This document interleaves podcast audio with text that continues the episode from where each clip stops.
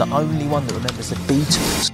Hello, I'm Guy Garvey. Richard Curtis and Danny Boyle have joined forces for yesterday. We got them together to talk filmmaking, I always saw Trainspotting just as the Northern Four Weddings. music, These songs were part of us. and a world without the Beatles. A world without the Beatles would be infinitely worse. The Yesterday podcast, available from wherever you get your podcasts. Yesterday. When did you write that? I didn't write it. Paul McCartney wrote it. The Beatles. Who? This episode of the Slash Filmcast is brought to you by RX Bar. For 25% off your first order, visit rxbar.com slash filmcast and use the promo code filmcast at checkout. That's rxbar.com slash filmcast and promo code filmcast for 25% off. This episode is also brought to you by Sonos. For the first time ever, Sonos is offering the listeners of the Slash Filmcast 10% off one order of $2,500 or less for any product on Sonos.com. This offer is available for a limited time only and cannot be combined with any other discounts or promotions. The promo code is FilmCast10. That's capital F I L M C A S T 1 0 at Sonos.com for 10% off any order of $2,500 or less. Hey everyone, David Chen here. Just wanted to let you know before this podcast gets off the ground that during the course of this episode, we discussed Colin Trevorrow leaving Star Wars Episode 9. But between the podcast recording and when it was released, it was announced that J.J. Abrams is directing Star Wars Episode 9. Uh, so just wanted to give you that note up top uh, so that you have that in mind before we talk about Star Wars Episode 9 like we have no idea what's actually going on with that movie. Enjoy the show.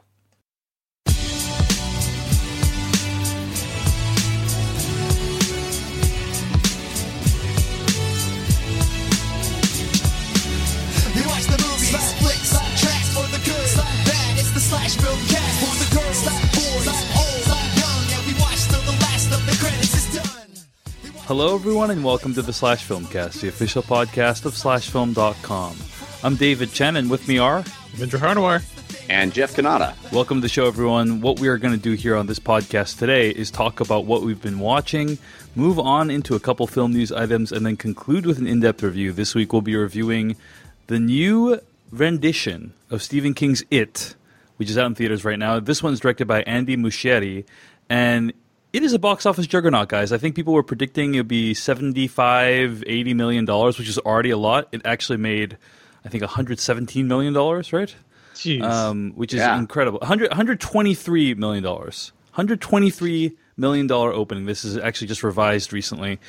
Take that, Dark Tower. Seriously, uh, that it has made more money in three days in the United States than Dark Tower made worldwide since its release. That's sad panda. ouch. Yeah, sad so- panda. Sad Panda for Dark Tower, uh, but 123 million dollars. This is Andy Muschietti's second film, and it cost I think 35, 40 million dollars production budget with no major stars in it. Incredible accomplishment. Uh, so looking forward to diving into it with you guys. Can't wait for all of the uh, clown knockoff movies that will Yeah, be coming. I know. Clown cinematic universes that will be starting. Indeed, indeed. Um, Balloon movies. uh, every conceivable permutation of elements in this movie. I'm sure. we'll Revenge of the Red Balloon. Yeah. So that was a critic joke, I think. Yeah. All right, guys. Um, find more episodes of this podcast at slashfilmcast.com. Email us at slashfilmcast at gmail.com.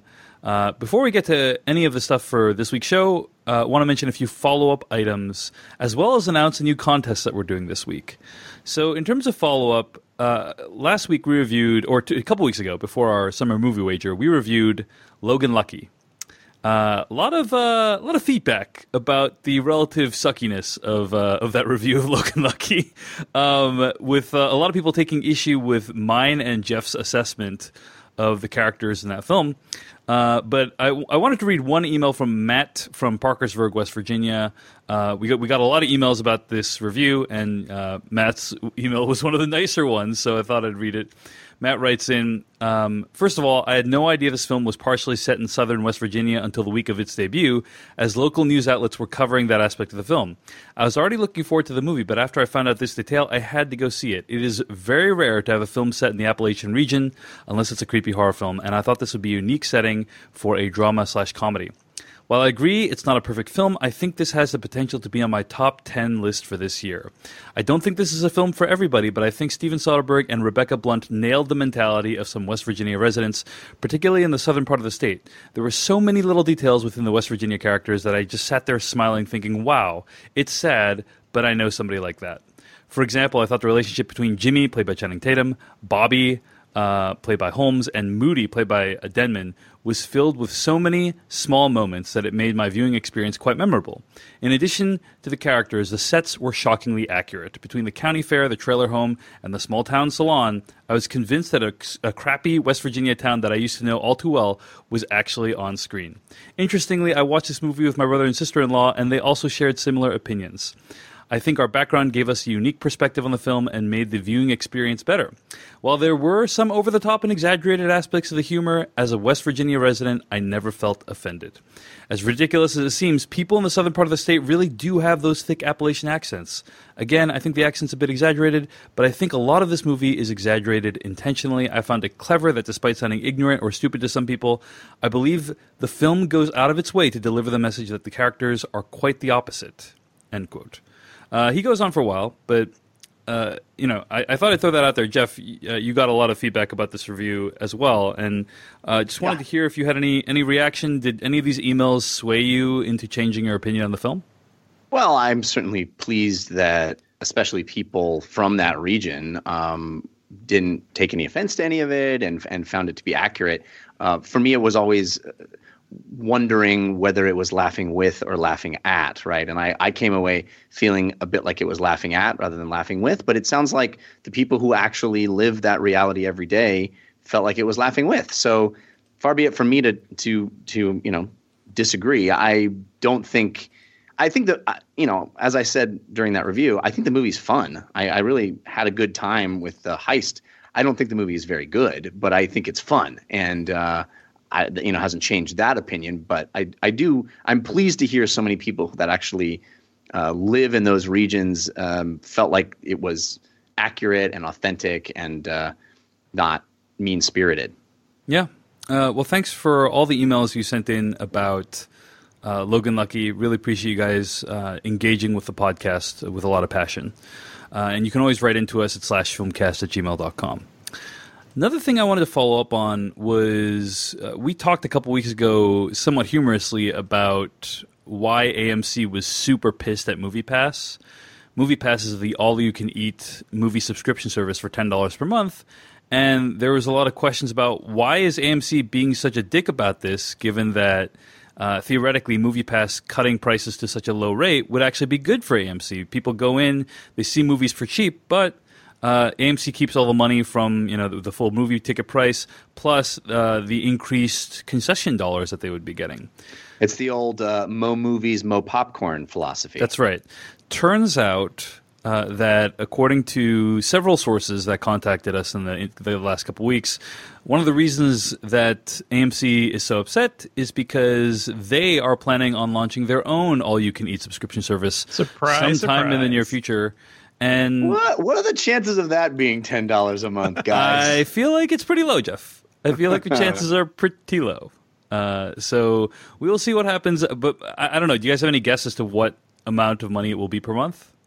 I would say 20 to Yeah, 30. I I, think mean, 20 to isn't 30. there, It feels right to I. Yeah, feel there's like 20, Stubs thing- 29.99 is, is Yeah. a pretty safe bet. Isn't there Stubs thing like 30, 35 bucks a year or something? Like, I think that's the price range they really like to play around with.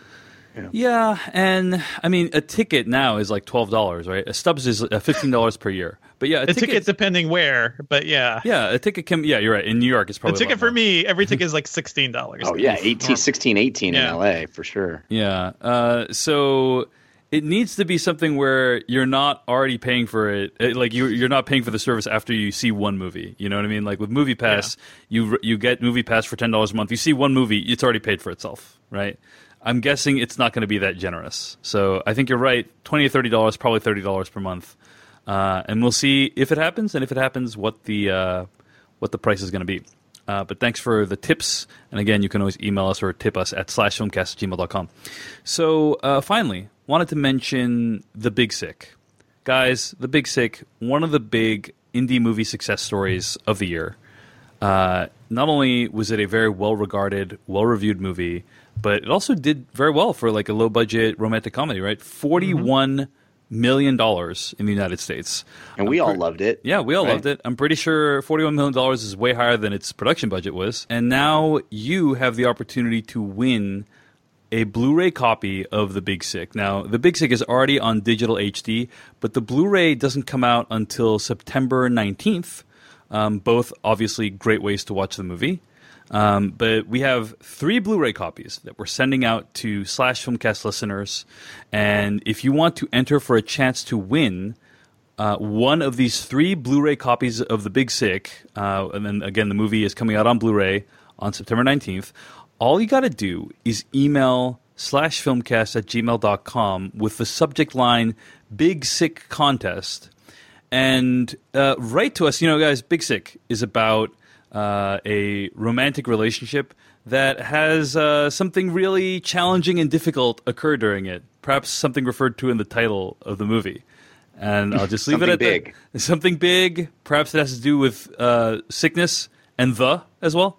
Um, but uh, write to us to slashfilmcast at gmail.com about your worst movie experience that involved a significant other or a date.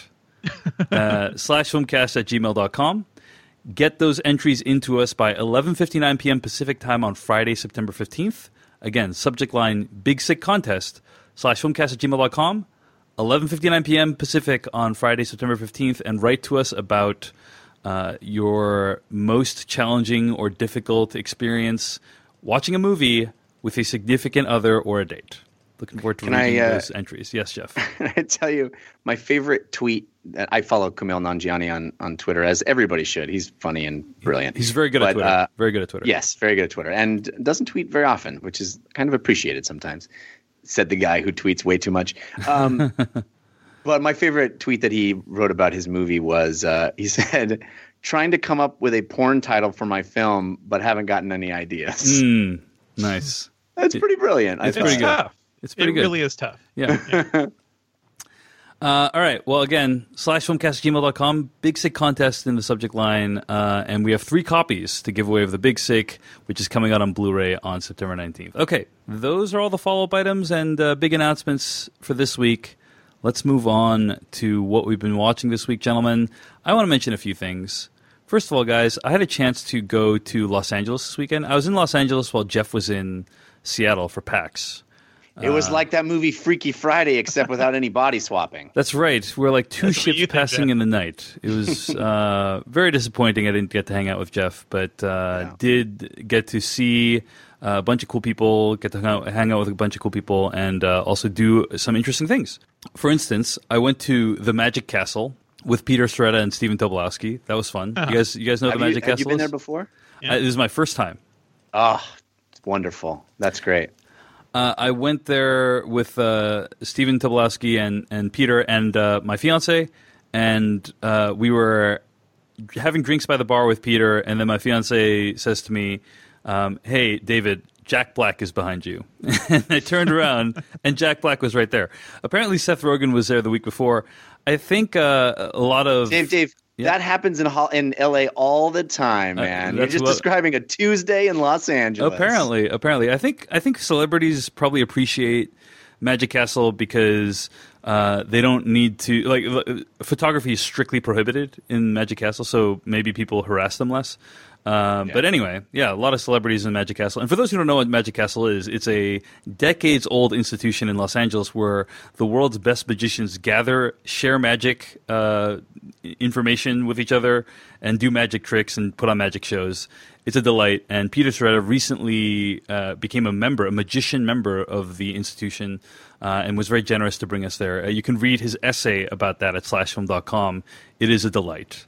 Nice. It is It was really- also really featured in the Netflix series Love at one point too. So yeah. Oh, and it's a it's a it's Yeah. a place that you can't just go to. You have to be invited, uh, which is pretty cool. And there's a dress code, and like you said, very strict rules. It's a it's a club. It's not Mm-hmm. uh, Yeah. it's not an open uh, place, but you can get food there, and there's lots of performances and a real am- amazing place. It's a there's rumors of it um, departing the LA area, which is really scary. But um, it's it's got a lot of history and it's got a lot of amazing uh, features. Uh, there's a ghost that plays piano and a lot of other Oh, cool that stuff. was so crazy. Uh, Right? basically, you go to this piano. It's uh, it, it looks like a player piano, right? It looks like, uh, or not. It doesn't look like a player piano, but uh, my guess was it was a player piano, and it's just uh, a ghost named Irma plays the piano. And uh, Peter said, "Hey, just go up to the ghost Irma and request anything, and Irma will play it, no matter how obscure it is." How'd And, they do that? And I go up to this guy. Yeah, so the, this piano, like imagine like this grand piano playing on its own. I walk up to this empty chair and I say, Irma, play me the soundtrack to Jurassic Park. And Irma, like literally within seconds, starts playing the soundtrack for Jurassic Park. instantly. It's not even within seconds. It's instantly. It's not. It's not the kind of thing. And you can ask for the most obscure, crazy Yes. music, and it doesn't matter. Or you can try to have a conversation with Irma, and Irma will attempt to talk to you with with little music jingles, like, um, you know, how's the weather outside, and then she'll be like. Singing in the rain or whatever, you know, it's like yeah, she'll yeah. have a conversation using, you know, like Bumblebee does in the Transformers Right. movies, like Except that. through piano, yes. yeah, Uh, but yeah, it, that, it was delight. There's lots of little hidden nooks and crannies throughout the whole place. Uh, very cool place. Really appreciate having the chance to go there. Uh, another thing I did in Los Angeles, got to see John Williams conduct the music of John Williams at uh, the Hollywood Bowl. Um, so that was amazing, and I would recommend anyone Nice. do that if you have a chance. Um, see John Williams while you have the chance. Uh, but yeah, it was a really weird mix of music, to be honest with you. Um, there were some like really weird deep cuts, like um, he did the Mutt Williams uh, theme song from Indiana Jones That, Four. that one everyone remembers. But he Yeah. didn't. yeah. But he people didn't. were chanting "mutt, mutt, mutt." He didn't do the main Indiana Jones theme song. So it's like, why? Why would you do that? Um, He's not going to play Freebird every time. well, he did do. Uh, he did do Star. Sometimes you have to do the new stuff on the yeah, new sometimes album. you got to do the new stuff. He did do uh, the Star Wars theme song. He did do Superman. He did do ET. So it was a it was a ni- nice combo of like some of the newer stuff and and uh, the classics. Um, but apparently he, he performs there relatively frequently and and provides a nice mix of, of new stuff and classics pretty regularly. So. Uh, and finally, I wanted to mention I had the chance to see Hamilton, the musical Oh, nice. uh, at the Yeah. Pantages Theater. And this is the musical uh, written by Lin Manuel Miranda. Uh, Devindra, I know you've seen it. How many times have you seen it, Devindra? I've seen it once. I mean, it cost me a lot of money to see it once, so that's not something you can easily see more than once. But I would, I would love to see it again. Jeff Cannata, you have you seen it yet? Not yet. No, I, I am I am eagerly anticipating it. You should I have not had a definitely take the, the opportunity to go see it. Now, I will say a few things about Hamilton. First of all, um, if you have the chance to go see it and, and the disposable income to go see it, you should see it. It, it is an incredible, extraordinary experience, and unexpectedly moving. Like I, I went in and thinking to myself, "Oh, this is this will be an interesting little."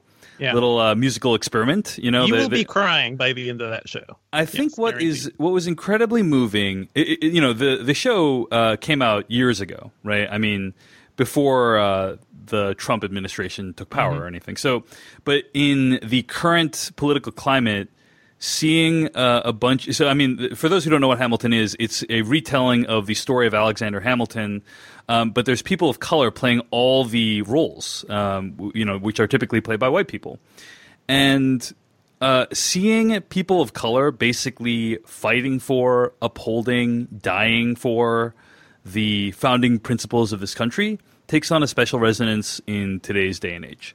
And uh, it just, you know, there's a line in the, like Alexander Hamilton is an immigrant. That's a big part of his story. Uh, and a big part of why Lin Manuel Miranda decided to write the musical is because, like, it's so interesting. This guy who you think is, you know, one of the founding fathers or whatever, he is an immigrant. And uh, there's a line in the musical that's like, immigrants uh, get it done. And We get the job done. yeah, get the job done, and you know it, it prompted applause through that through the whole audience. Like you could really feel the historical significance of uh, not only what was happening in the events in the musical, but also like how those events fit in with what's happening today. So uh, it had a very special resonance. I was very moved by it. Strongly recommend. Uh, definitely go check it out. And if you're you're in LA, you really need to make the time to go see it, Jeff Cannata. Um, Wait, wait, because can I Yes. You, you- feel free to not answer this if you don't want to. Can I ask you how much you paid? I, yes, I'm I, actually I was going to talk about that. Um, Uh-huh. So the uh, Hamilton is going to be in uh, L.A. until like end of I want to say December. I think it's going to be there through the end of the year. It's all there's also another. It's still going on in New York, right, Devindra? Yeah. And uh, I think there's a Chicago show. I, th- I think you know there's one other performing troupe. Yep. Um, Yep. But uh, the tickets were, I think, like three hundred dollars. You can, if you got get like if you got like season passes, you could get them for like one hundred eighty to two hundred twenty dollars or so. Like if you got season passes to the Pantages. Um, I will tell you this: is, Hamilton is going to be in Seattle for about five to six weeks in 2018, and the minimum ticket price for that show is six hundred dollars right now. God Um, it, it- and that's for like an incredibly crappy seat. So like you will and probably end up paying seven or eight hundred dollars if you want to see it in Seattle. Uh, at that price, it is not necessarily cheaper, but you probably get more out of it just flying to LA and seeing it and like making a weekend out of it, which Probably is what get we, more out of it. Which is what I know did, they yeah. also recorded a full, like with the full cast, the original cast. They did a recording of that. They're probably going to release that at some point too. So Yeah. you know, this is it is it was one of the greatest uh, theater experiences I've ever had in my life. I didn't know if I'd pay yeah six to eight hundred dollars a ticket for that. Well, I- I, I- definitely paid in total for two tickets around that. Yeah, I mean, I was so I was going to give a mini slash film court about this, which is yeah, I, I mean, three hundred dollars is probably the most I'm willing to pay for any Yeah, concert yeah. going or theatrical experience. That's already very a lot. Yes, Uh, but and then you get I- to buy two usually. Right, I can't imagine paying like eight hundred dollars for or seven hundred dollars for like a one-time theater going experience. Mm-hmm. Um, I'll also say this: it's incredibly stressful to go see a show that's three hundred dollars. I know it's like a Oh, yeah. a champagne problem or whatever, but it's like. Uh, we had a kid. it- like, there's so much pressure to enjoy every single minute of it, and there was a child uh, about you know a couple rows in front of us and like you know eight seats to the right. He was it was a he or she, but they were basically talking in full voice throughout the entire film. I'm sorry, throughout the entire musical, being like, "Who's that, mommy?" Like, "Oh, is that the person from earlier?" You know, like. Um, being incredibly annoying, and uh, I, I honestly, if I was sitting closer, it wasn't close enough to really bother me. But if I had been sitting, you know, in front of that kid, I would have probably freaked out because uh, I mean, you know, I would have paid like three hundred dollars for these tickets, and this freaking child is is ruining the experience for me. Uh, That said, Hamilton is a pretty complex musical. Like, it's not something that I feel kids could easily grasp. So I understand uh, why a child would be confused and feel the need to ask questions. But uh, still, you know, it, it, it, anyway, I'm just saying it's awesome that uh, I'm blessed and, and very fortunate to have had the chance to go. But I definitely don't feel like I could spend seven hundred dollars on a one night show and truly enjoy it because there's so much pressure to enjoy it. Do you know? And if there aren't other tickets to like SeatGeek and those other services, that's that's kind of how I got it. That's New how. York, Yeah, that's how we got it. yeah. SeatGeek. SeatGeek Yeah. is how we got it. So that's what what I would suggest. And you can you can end up getting tickets for not not that much. But Mm-hmm. it is kind of also uh, sad that this, for now, it remains an experience that uh, is only accessible to people willing to drop a couple hundred dollars on a ticket. Yeah, Like th- that, I- has been the like paradox of the show for so long because it is clearly like a show meant to show more representation in the theater. That's why in New York they're doing like a big lottery thing and they give away a bunch of tickets for real cheap. Yeah. I think like ten bucks. Yeah, I've heard about this uh, lottery. So, Mm-hmm. anyway, uh, just wanted to mention Hamilton as like this incredible experience and something you should definitely check out if you're in LA. Uh, in Seattle, less sure that you should pay that money to, to go see it. um, I'll be curious to see how insane those ticket prices get next year. Uh, all right, I, I had other things to talk about, but we're, I'm already way over time. So, Devindra, why don't we talk about what you've been watching this week? Sure. Um, I saw Terminator 2 in 3D for some reason. Uh, mainly because For some reason. for some reason I I have never seen Terminator 2 in the theater, so I was like, yeah, this is a good opportunity. I saw it at the Alamo here in Brooklyn, a great theater. Um, yeah, the movie is still great. It is a perfect film in so many ways. Uh, the 3D, which was produced by Studio Canal.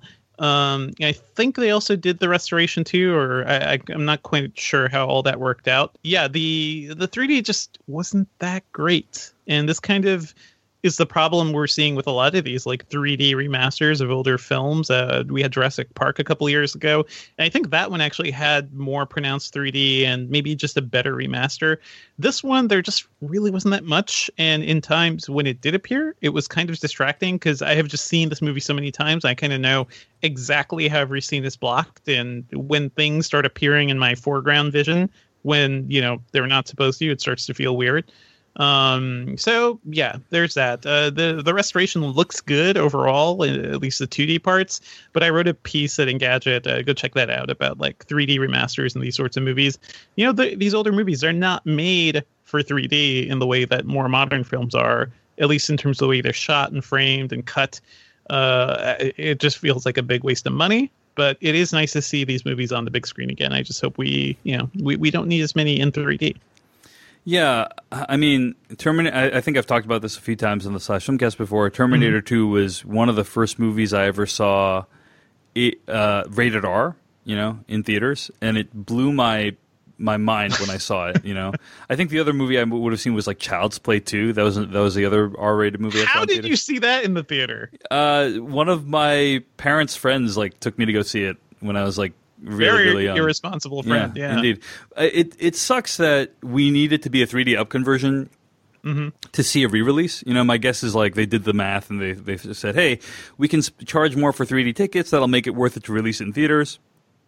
But as you point out, Devindra, we really don't need uh, to see it in 3D to for that magic to still be there. And so it is a bummer that that's the only way you can see Terminator 2 in theaters right now. But still, it's cool that uh, at least they remastered it. And it does kind of hurt the picture quality too. Like the you know 3D is a darker presentation because you're wearing Right. the glasses. You're and it's a little having you're having the amount of light, right? Yep. That you're getting. Yeah. it's a little blurrier too. Like if you turn your head the wrong way, you know it's no longer a sharp image, and things start to look a little weird. So uh, so many downsides. Just just give me a nice bright remaster. That's all I want. Speaking of things that are really dark, uh, I think you saw Good Time recently, right? Oh, I did see Good Time. Yes, Yeah, uh, so- I really enjoyed it. Yeah. This is a new Safdie brothers movie with Robert Pattinson, Mm-hmm. uh, and yeah, I, I thought you'd appreciate it, given that you're a New Yorker. So yes, it's it's a great. I love New York movies. I love movies where New York is like a character, guys. Um, so there's so many of those. I think this one, you know, it's it does a lot of new and different things. I. I, it does feel like a weirdly small story, and I think uh, you were pointing out, Dave, like it feels like a parable of the Trump age or something, because it's, it's kind of the the, the, entire racial the racial subtext I found to be Mhm. very effective. So the entire movie is you know this white dude who thinks he's a genius or at least he's a better criminal than he is and he basically thrusts himself forward through the plot through sheer like confidence right in his own belief that things will work out Right. and his ability to just like pull people of color into his Right. web of madness hurting get and them hurt. incriminating and inconveniencing people Yeah. of color throughout the whole movie. Um, it's pretty remarkable. So It's a great movie. Yeah. Yeah, It, it is. There's some shots. There's some sequences that are really fantastic. It did feel shorter and smaller than I thought it would be. Yeah, it, it did yeah. feel like it just ended at a it, point yeah, it- where it did feel like it ended very abruptly. So Yeah. um, but I, I I would recommend seeing it. I think it's Mm-hmm. and it's lit gorgeously. Uh, just some of the way they some of the ways they light. It almost feels like n- completely natural lighting. Mm-hmm. Um, but I don't think it's quite completely natural lighting. It just looks uh, like a, a side of New York that you don't usually see. So that's Yeah. good time. It's out in theaters right now. Uh, What else have you been watching, Devindra? a bunch of things. Uh, I also picked up Brotherhood of the Wolf on Blu-ray, and uh, this is a movie. I, I love this movie. I know, remember you loving it with me, Dave, back in the day when it came out. And there hasn't been a Blu-ray for this thing for a while, but I just noticed. I think a couple months ago or last year, uh, a there's a Korean Blu-ray release that works on American players, and you can actually buy it pretty easily. I picked it up on Amazon for like twelve or thirteen bucks or something. Uh, it, it looks like it's HD. It looks better than the DVD I had. It's not like a pristine picture, but it you know looks great. The soundtrack is great. The movie is still a ton of fun. The CG doesn't hold up very well, especially towards the later parts of the film with some of the monster. Uh, but it's, it's a gorgeous movie, and man, it just it really makes me wish Mark Dacascos had a bigger career. That's Brotherhood of the Wolf on Blu-ray. And Mm-hmm. what else have you been watching, Devindra? Also saw the first episode of The Deuce, the new David Simon series on HBO, and all I have to say, it's fantastic. It is very much in the David Simon wheelhouse. It's a story about like uh, people and the systems that they're a part of, and how the systems kind of influence and control their lives. I think it's much more approachable than a show like Treme, or even something like uh, what was it, Semi Hero, the one from a couple years ago with Oscar Isaac. Um, Show me, show me a hero. Show me, show me a hero. Show me a hero, Uh, which was about yeah the public housing situation, I believe. And it's you know Treme is a great series, but it takes a while to get into it and for all those storylines to gel. I'm really digging the Deuce so far. Like it's it's feels much more akin to The Wire. Um, all the actors are fantastic. Maggie Gyllenhaal is here. It's a show that's really about kind of the sex trade in New York during the 70s, um, both in terms of prostitution and also adult films. Uh, but it uses that to also explore, like, I don't know, the notions of capitalism in America, as David Simon does. So, yeah, it's fantastic. There's a lot going on, but definitely worth watching. Cool. I And- was planning to watch this last night when it debuted and uh, turned it on on my old uh, HBO Go and then saw that the first episode is an hour and a half. And I was like, it's movie length, yeah. I can't. You can do an hour and a half season finale. That's fine. but your first episode, don't intimidate me with the running time. I, they they kind of need it, right? Because after that thing was over, it actually felt really short to me, just because I was immediately into all these characters and all these storylines. Um, one thing worth mentioning too, this show does some incredible jobs of it does an incredible job of recreating old New York, like seedy Times Square in the 70s. There are shots in this thing that look insane. Like they were in a time machine or something. And I'm sure it's a whole combination of like digital composites and whatnot. Uh, but uh, the overall effect, like there are a lot of old cars or great costuming. Like it just feels really authentic. And unlike Vinyl, which I think was also on HBO and also tried to go like rah rah 70s, uh, this show doesn't. It doesn't just revel in it. It is. It just feels authentic in a really natural way. All right, that's the Deuce, and it's playing right now on HBO. Looking forward to checking that one out. Uh, Devindra, you, you've also been watching Insecure season two, right? Yeah. Quick shout out to Insecure season two. This is the Issa Rae series, and it's it's so good. I, I we're talking so much about HBO these days, and I think that's because for most of their big series, they're just killing it. And Insecure is a show that you know it explores relationships, it explores ways people of color have to navigate uh, their careers, and also you know just living in America today. Uh, it's a fantastic show, definitely worth watching. Season two is even better than the first, so definitely just get on it. Uh, yeah, that's on HBO right now. Insecure is the name of the show. Uh, by the way, Brian Davids from Film Celebs is here in the chat room. He says uh, Michelle MacLaren, I think she directed The Deuce, right? Uh, yeah, yeah, Wanted you to smell New York. you can smell it. You yeah, can smell it through the screen. you can you, you can definitely like there there's a good Doesn't amount of like like a good thing for that time period. it's like watching Taxi Driver and just being like I don't want to I don't want to walk down that street. Um, you can definitely smell the trash and the urine through the screen. Speaking of uh, James If Franco, you're not sold on that, I don't know what. will it's called sell the Deuce. What can I tell you? Speaking of James Franco, I'm really excited for the Disaster Artist. I saw a trailer for this movie in Uh-huh. front of it, and uh, it really feels like it's going to capture the the magic and the hilarity of uh, the book, The Disaster Artist, which I thought was both very funny but also a moving story about what it feels like to try and create something on your own against all odds. Uh, and so, anyway, just wanted to say, Dave, do you think that we're in a full-on Franco-sance? you know, you were is- the you were the one that told me you can't assance everything, Jeff. I know, but now now I've I learned it by watching you, Dave. Yeah. Now I'm, I'm seduced into the assancing. I, Yeah. all I want to do is assance all day long. the Franco sance, yeah. Um, we're uh, like we're in the midst of being a bunch of Franco files. As it were. Hey, Yeah. okay, The true Francoissance is that we were in the middle of it this whole time. Yeah. Nobody, Yeah. nobody. He's everywhere, guys. It's kind Always of crazy. the He's in Frank- so many movies too. It's not all of them are great, but he's everywhere. Yeah, he's trying hard. Jeff Cannata. What have you been watching this week? Well, I uh, I eagerly anticipated and tuned in last night uh, for the premiere episode of The Orville, which is Seth MacFarlane's new homage to Star Trek, a, a Star Trek with comedy. Except that he forgot the comedy. I mean, Sorry. Jeff, this show looks so great. It's basically like a television show version of the Galaxy Quest, right? You know, I right. mean, yeah. it- with some Except the classic Seth Quest- MacFarlane humor. I mean, it's got to be good, right? I see the see the thing about the Galaxy Quest is it like it had a take. Yep. It had a take on on the. It was what we like to call uh, satire or a parody, uh, or you know, taking a premise and building a story around that premise. Um, which all all of which the Orville is missing. Um, the Orville is trying to be. It's so strange to me. Like he clearly wants this show to legitimately be Star Trek, but Yeah. also kind of be funny. But it's not really trying to be funny. It's more trying to be Star Trek. But but like tongue in cheek, but not really. I mean this. This shows, at least in the pilot, and again, pilots are sometimes poor representations of what the final project is going to be. So take it with a grain of salt. But my goodness, this has a long way to go to be watchable as far as I'm concerned. And I'm a fan of Seth MacFarlane's other shows, and I was rooting for this. I love Star Trek, and so I was really hoping for good things here. But I mean, the idea, their version of a joke is uh, a character asking if he can drink soda on the bridge.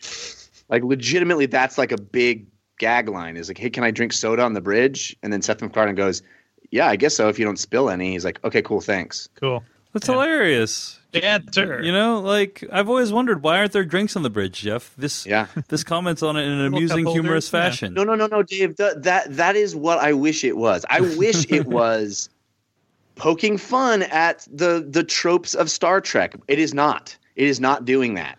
It is not even trying to do that. It's it is, just Star Trek. it's yeah. just it's really it's uh the jokes really come from situational comedy stuff like his uh, ex-wife who cheated on him is back in his life. It's like th- that has nothing to do with making fun of Star Trek. That's Right. the situational comedy premise.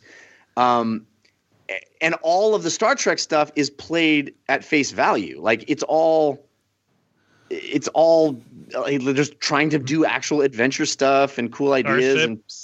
Yeah, It's a USS something or Yeah, other. so yeah, this- USS Orville. I was reading Vox article, a Vox.com article about this, about how Seth MacFarlane talked about his love of Star Trek while carefully tiptoeing around, outright admitting how much he borrowed. But watching even a single minute of the show makes MacFarlane's inspiration obvious. From the Orville crew's uniforms to the Klingon-esque krill alien species to the episodes fading to black at every commercial break, the Orville Yes. is, as my colleague Todd VanDerWerff put it, uh, just Seth MacFarlane filing the serial numbers off Star Trek. Oh. Uh, he also this article also refers to IndieWire's Liz Shannon Miller, uh, a lifelong Trek fan who was so appalled by MacFarlane's brazenness in borrowing both Star Trek's signature characteristics and several producers to create his own version that she concluded the Orville is creatively, morally, and ethically bankrupt. End quote. Sounds about It- right. I didn't have. I didn't even bother. I didn't take the time to bother to look this up. But I'll ask you, Devindra, Is Brent Spiner in this show? He he sounds doing- like Brent Spiner, doesn't he? Is somebody is either doing Brent Spiner or he legitimately hired Brent Spiner to do the voice of the robot? There is a robot, and he sounds exactly like either his direction was do a Brent Spiner impression, or they secretly cast Brent Spiner. Also, Norm Macdonald is in the show for some reason as like a pile of uh, I don't know Goo. Goo. Yeah. Yeah. Yeah, and and I th- I'm pretty sure Rob. Lowe Also, has a apparently, it's not. It's not Brent Spiner. There is an article called "Is Okay. Brent Spiner on the Orville? Who plays the robot on the Orville?" Uh, Yeah. It's not Brent Spiner. Um, it is. It's a great actually- impression. It's, it's a- somebody doing a very good Brent Spiner. Yeah. Yeah. That's actually a symbol for the entire series. Yeah. Right. You, you think it's Brent Spiner. Sounds so much like him. And you like Brent Like, Spiner and you like want Brent that. effect. Spiner has like a lawsuit potentially. It's uh, Mark Jackson, by the way, is who plays the Ah. robot. So So my wife, who's a huge Brent Spiner and Data fan, also thought that was him. So like they clearly were going for that. wow, It's it, Dave. It is really depressingly bad. It's very The whole bad. the, the, whoever called it creatively uh, bankrupt, that's what it is. Yeah. It feels like the pitch for this was you know Seth, Seth MacFarlane saying, "I like Star Trek," and that's Yeah. it. Yeah, That's I, a I mean, I thought, I thought I thought at the very least it's going to be funny, Uh, but it's not funny. I I mean, there is no point at which it's funny. And now I think he's on a campaign to say, well, it's not really a comedy, guys. And Fox is pitching as a comedy. And people did come back to me on Twitter saying that. But even then, like the drama that's there is Yeah, so what is unoriginal and boring and dull. Like it is weird to me that the uh, the Star Trek movies, you know, the Abrams one and the uh, the third one, we're not going to talk about Into Darkness. Um, but at least those movies felt alive and original, even as they were recreating plot points from Star Trek. It's it's kind of insane. This just feels like a carbon copy.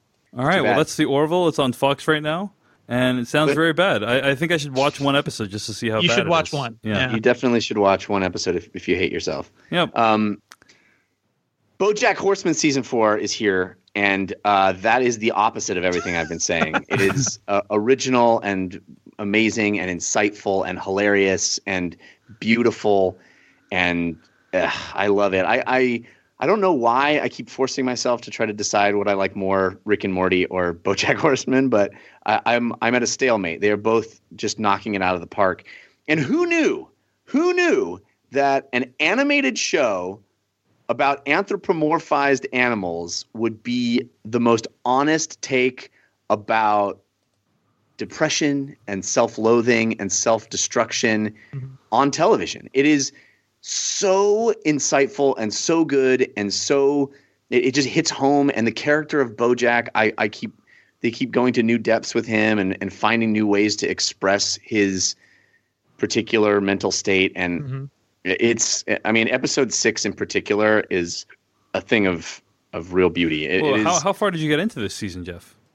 Uh, episode six Oh, okay, I. I got to episode six but episode six is uh is i think a high water mark it's really tries it does something that the show has never done before and it it really um puts you inside bojack's state of mind and kind of portrays um a level of self-destruction that I've never really seen a show tackle before in such an honest, direct way. Mhm. It's um, it's quite something. It's really good. Like I- I'm still a little put off by seeing animals having sex with humans in the show. That's like the one thing. It's still a little weird. It's never not going to be weird. Uh, but the season is so good and some great new voices too. Sh- Sharon Horgan's in here Mhm. um, as sort of like a British young pop star. Also, Aparna Nancherla, who Dave, we went to college with her. And it it is kind of funny seeing like her comedy career just taking off because she's been in a bunch of shows lately too. So I I just love that. I love seeing her career rise up, and she plays a major character in the season too. She was uh, in um, She was in uh, Master of None. Master of None. Okay, Yeah. but was it? Didn't she have like a big part in um, uh, Crashing? Yes. Yeah. Yeah. yeah, yeah, She was there too. She was one of the comedians there. So She's you know, great. shout out to Aparna. She's so good. Uh, Speaking of uh, comedians, Dave, I also uh, watched the Bo Burnham stand-up special that you raved about, and I will uh, briefly echo your raves and say it should be watched by any fan of comedy. It's it's really something special. I didn't think, uh, you know, it's a it's I, I a assume you're talking about Make Happy. Is that the one, right? Make Happy. Indeed. Yeah, on Bo Netflix. Burnham's uh, Yeah. Netflix comedy special, Make Happy, uh, which uh, is really different structurally than any other stand-up special I've seen. It's it's a series of vignettes, almost a series of of disassociated uh, bits that he butts up against one another and and intentionally makes them uh, disparate and clashing and kind of um, non-cohesive.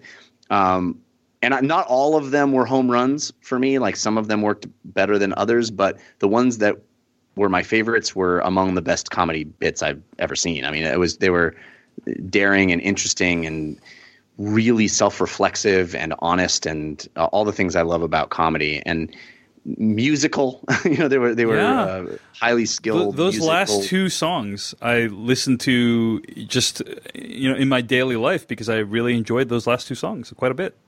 Yeah. Um, it, I felt like it was less of a stand-up special and more a deconstruction of a stand-up special. Like it's commenting on what a stand-up special even is, right? In, a lot of ways, yeah, yeah. yeah. It's more of a one-man show than anything else. Yeah, totally. So that's Bo Burnham's "Make Happy," and it's available on Netflix. And Jeff echoes my sentiments. Dave, speaking of echoing sentiments, All right, I'm curious where this is going. this is the best uh, transition I can do. Nice. Um, when when we get sponsored by something, I always find myself uh, in a strange place because sometimes uh, we get sponsored by a thing like like Sonos, and I've been using it in my own life for many many months, and I already know that I love it. But other times, we get sent the thing to see if we're gonna like it, and I'm in this weird position where I definitely want to like it because I, I want to be able to speak honestly about the sponsor and and say I like it. But I kind of don't want to like it too much because if I do, then it sounds like I'm not being honest because I, I get so effusive in my praise. And that's where I find myself with RX Bar.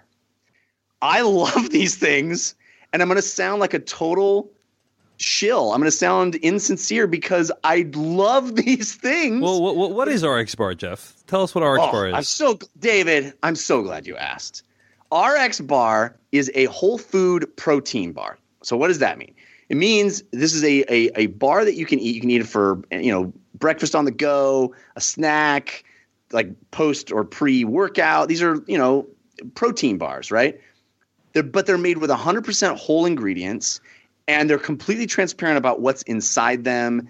Uh, they're made with really good stuff, and all the ingredients are printed like on the front in yeah, big it, it's like a very striking design for the bar, right? Like yeah, the, the, I think bar, it's the Helvetica, packaging. Dave. I think it's Helvetica. the packaging is just the like on the packaging is like the ingredients written out in a very no nonsense fashion. It's very striking, right?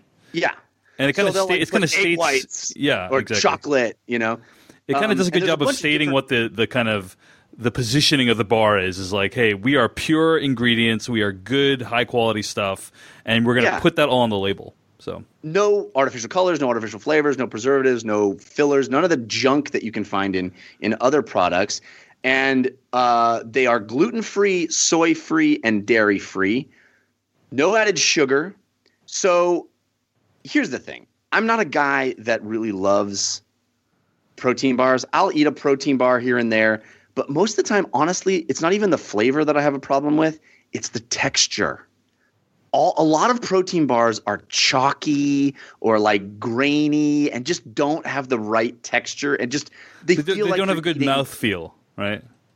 I, I would never use that term, but I'm glad you did. Yep. Um, You need good mean, mouth would- feel. Good mouth feel is necessary. you got to have ma- I can't even say it, but you definitely want that because honestly, those things make you feel like you're you're eating something that you got prescribed. You know, it's like you know you're trying to be good to your body because it tastes so terrible and feels so gross in your mouth, but RX bars are not like that at all. Oh my god, they're they're a godsend. They they have the best texture for me. I love them. They they taste great. They have like 11 flavors. My favorite is uh, the berry, but there's like salted chocolate, all kinds of stuff. And we're gonna give you 25% off your first order. All you got to do is go to rxbar.com slash filmcast and then use the promo code filmcast when you check out and you'll get 25% off your first order of RX bars. You got to try these. If you're a person that wants to eat better and not put garbage in your body and you you you have tried other bars and you might not like them, that's how I am. And I'm going to be completely honest with you guys. This is completely true they sent us some of these and i'm ordering more out of I'm, I'm getting on a plan where i order these periodically because i love them so much i want them in my house rx bar rxbar.com slash filmcast promo code filmcast Thanks so much to RX Bar for sponsoring us. Guys, let's move on to film news this week. Some rather big film news dropped. Uh, Just a little bit. Just, a- Yeah. just a little bit. Colin Trevorrow, who uh, has been a little controversial in the past um, for a couple reasons that I can get into in a bit, uh, he has left Star Wars Episode 9. Uh, the description of what happened was that they had difference in creative vision, right? Uh, Here's the here's wanted the it uh, to be good and he had other visions at StarWars.com, uh, they posted this very simple statement. Lucasfilm and Colin Trevorrow have mutually chosen to part ways in Star Wars Episode 9. Colin has been a wonderful collaborator throughout the development process, but we've all come to the conclusion that our visions for the project differ. We wish Colin the best and will be sharing more information about the film soon. End quote. Massive, massive news for a variety of reasons. I mean, if, you know, uh, Colin Trevorrow already kind of controversial. Uh, he was given Jurassic World after an incredibly tiny indie film, Safety uh, Not Guaranteed. Uh, that movie made over a billion dollars, and so he went from strength to strength. Released the Book of Henry, which I don't know if you guys have seen, but it is a batshit insane movie. Uh, I wonder how Naomi much Watts. that Yeah. contributed to this. Well, I It is believe one of the worst reviewed movies this year. I highly, I highly, I mean, I mean, I think that to the, I, I highly doubt that it was a deciding factor. But you know, Vulture did come out with an article explaining uh, from a source explaining like why they think Trevorrow was removed or or they decided to go their separate ways. Here's a quote from some a source inside Lucasfilm who says, "During the making of Jurassic World, Colin Trevorrow focused a great deal on his of his creative energies on asserting his opinion, but because he had been per- personally hired by Spielberg, nobody could say you're fired." Oof. Once that film went through the roof and he chose to do Book of Henry, Trevorrow was unbearable. He had an egotistical point of view, and he was always ins- asserting that. End quote. Now, take that with a massive grain of salt, because to be a successful director, I think you need to have a really strong point Right. of view. Uh, But I think that this whole Star Wars saga, like the behind the scenes stuff, is really, really fascinating. I think Trevorrow is the fourth director to be removed, right? um, There was Josh Trank, uh, who was removed, and then uh, Lord and Miller, uh, Trevorrow, and then you know he he wasn't technically removed, but Gareth Edwards uh, Right. famously was sidelined in favor of like Tony Gilroy, who helped to bring Rogue One back uh, from a, a challenging place. It feels like you know they wanted uh, Ka- Kathleen Kennedy, of the folks at Lucasfilm, started by saying like, "Hey, we want exciting, hot, up and coming directors to uh, take the Star Wars franchise and bring it in all these different directions." And now they're uh, deciding that that's not what they want to do Right. after all, right? Well, I wonder. Yeah, I wonder if if if we read into this trend more than just uh, these specific cases, because Rian Johnson certainly is the outlier here, right? Because he he fits into the young, exciting, outside the box choice, and he seems to have uh, worked out on all sides. Yeah, from Yeah. what everyone is saying, like from what all sources are saying, uh, everyone is really pleased with uh, Rian Johnson's work on Star Wars Episode Eight. So Well, we know he plays a good banjo. I think that guy, uh, you know, he, we he could at least work well or work better with others, which you know goes a long way in any job. friend Doesn't of the really show, matter yeah, friend of the show, uh, multiple time slash filmcast guest, uh, and hopefully a future slash filmcast guest. But yeah, Rian Johnson, really looking forward to him uh, showing us what he can do with Star Wars Episode Eight. Also, uh, he has, I think, uh, stated publicly that. He is current, not, like not currently in the running. Like the plan was always for him to do only episode eight. Lot, there's Yep. a, a feeding frenzy of speculation that oh, just get Rian Johnson to do episode nine. He know? did write episode nine, or at least was involved with that. Right. So, yeah. it, it, there is an open question about whether he will be involved in episode nine. I think that would be exciting. Um, also, uh, Germain Lussier speculated on the Slash Film Daily podcast that uh, J.J. Abrams also being courted to come back as well. These are people who are kind of proven quantities in the Star Wars universe. They've already directed Yeah. Star Wars films that people are and it, happy with. it is so. the end of the trilogy, so you know probably more important than any of the others. But I, I would like to see some different choices in there for sure. yeah. I would too. I'm, I'm hoping for um, something a little more interesting than than JJ. I, I would love to see more Rian Johnston. I, but I, you know, having not seen episode eight yet, we don't know how that how that's going to turn out. But you get the sense that he's just so darn cool and good at this at this job. I mean, I love every movie he's made, so I have a hard time believing he wouldn't do a great job here. But, um, I, you know, I, do you guys think that there's going to be an episode ten? What's the future of Star Wars? This is a beyond that? Disney franchise, Jeff. yeah. There's definitely going to be an episode 10. But I mean, I- will they do episode ten, or they just start making the Han Solo movie and the Stormtrooper? No, I think they're all- Trevor movie. It's all, all of the above is Yeah. uh, my answer to your question. I think there make will be an episode 10 and it will keep going on forever. Like th- there will soon be a Star Wars movie every year. It might not be an episode 10 or 11 movie. It might be like a Han Solo movie, but I think we're going to continue to see Star- these movies make too much money.